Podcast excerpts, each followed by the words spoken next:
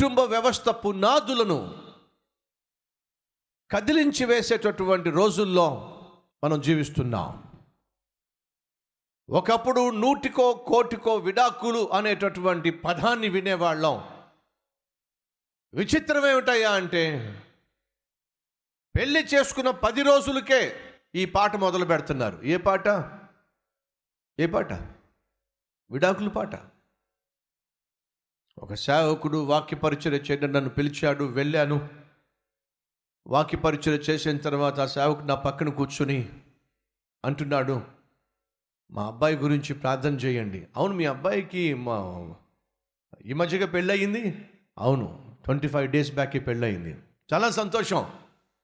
ఎలా ఉన్నారు మీ అబ్బాయి మీ కోడళ్ళు? విడిపోవడానికి సిద్ధంగా ఉన్నారు. విడాకులు తీసుకోవాలని చెప్పి ఆశపడుతున్నారు. ఏమిటండి మీరు మాట్లాడేది? ట్వంటీ ఫైవ్ డేసేగా పెళ్ళి చేసుకుని? అవును. అదే నా గుండెలను పిండేస్తున్నటువంటి ప్రశ్న. కష్టమైన నష్టమైన ఇరుకైనా ఇబ్బంది అయినా వ్యాధి అయినా బాధ అయినా మరి ఏదైనా జీవితాంతం నిన్ను విడిచిపెట్టను అని చెప్పి పరిశుద్ధ సంఘంలో పరిశుద్ధుల సమూహంలో పరిశుద్ధ గ్రంథాన్ని పట్టుకుని వాగ్దానం చేసిన వాళ్ళు పట్టుమని మూడు వారాలు కుదురుగా కాపురం చేయలేకపోతున్నారండి. విడాకులం. ఈరోజు మన మధ్య ఎవరైనా ఉన్నారా? విడాకులు ఇచ్చేస్తాను నీకు అని చెప్పేటటువంటి భర్తలు విడాకులు ఇచ్చేస్తాను నీకు వదిలేస్తాను నిన్ను చెప్పే భార్యలు ఎవరైనా ఉన్నారా? ఆ మాట మీ నోట్లోంచి వస్తున్న కారణం తెలుసా? మీలో సాతాను ఉన్నాడు కాబట్టి. విడగొట్టేది సాతాను జతపరిచేది ఆ ప్రభు అయినా యేసుక్రీస్తు.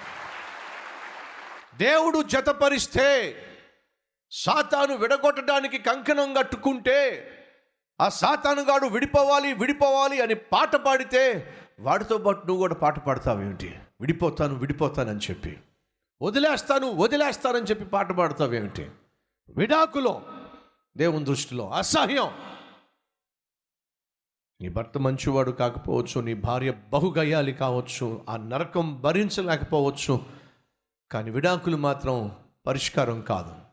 ఒకవేళ నీ భర్త నేను చావగొట్టేస్తుంటే కత్తి పట్టుకొచ్చి చాకు పట్టుకొచ్చి నేను పొడి చేస్తానని ప్రవర్తిస్తూ ఉంటే నీ ప్రాణాన్ని కాపాడుకోవడానికి కొంతకాలం నీ తల్లి దగ్గర తండ్రి దగ్గర ఉండడం తప్పు కాదేమో కానీ ప్రాణం మీదకి వచ్చినప్పుడు ప్రాణం పోయే పరిస్థితి వచ్చినప్పుడు కొంచెం ఎడంగా ఉండడం తప్పు కాదు కానీ సహోదరులు సహోదరులు చిన్న చిన్న కారణాలకే చిన్న చిన్న విషయాలకే విడిపోతాను వదిలేస్తాను అని చెప్పి విడాకుల కోసం పరుగులు తీస్తున్నారు. చూసారా వారు దేవుని బిడ్డలు మాత్రం కాదు. బైబిల్ సెలవిస్తుంది సమాధానపరచువారు. ధన్యులు వారు దేవుని కుమారులు. నువ్వు దేవుని కుమారుడు అయితే దేవుని కుమార్తెవైతే అయితే సమాధానమే కోరుకుంటావు తప్ప ఎడబాటును కోరుకోనే కోరుకోవు.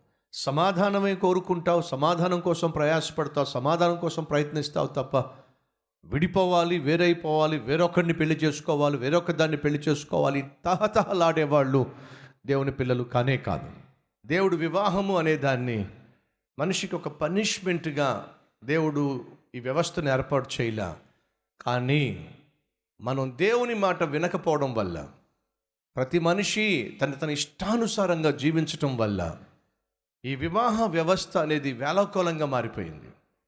ఈ వివాహ వ్యవస్థ అనేది ఒక పనిష్మెంట్గా మారిపోయింది. ఒక గుదిబండగా మారిపోయింది.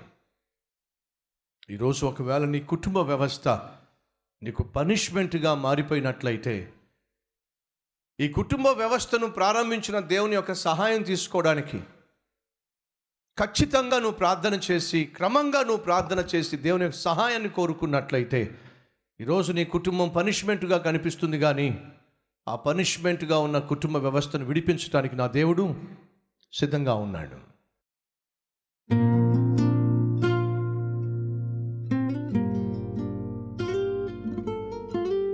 పరిశుద్ధుడు అయిన తండ్రి సూటిగా స్పష్టంగా మాతో మాట్లాడావు.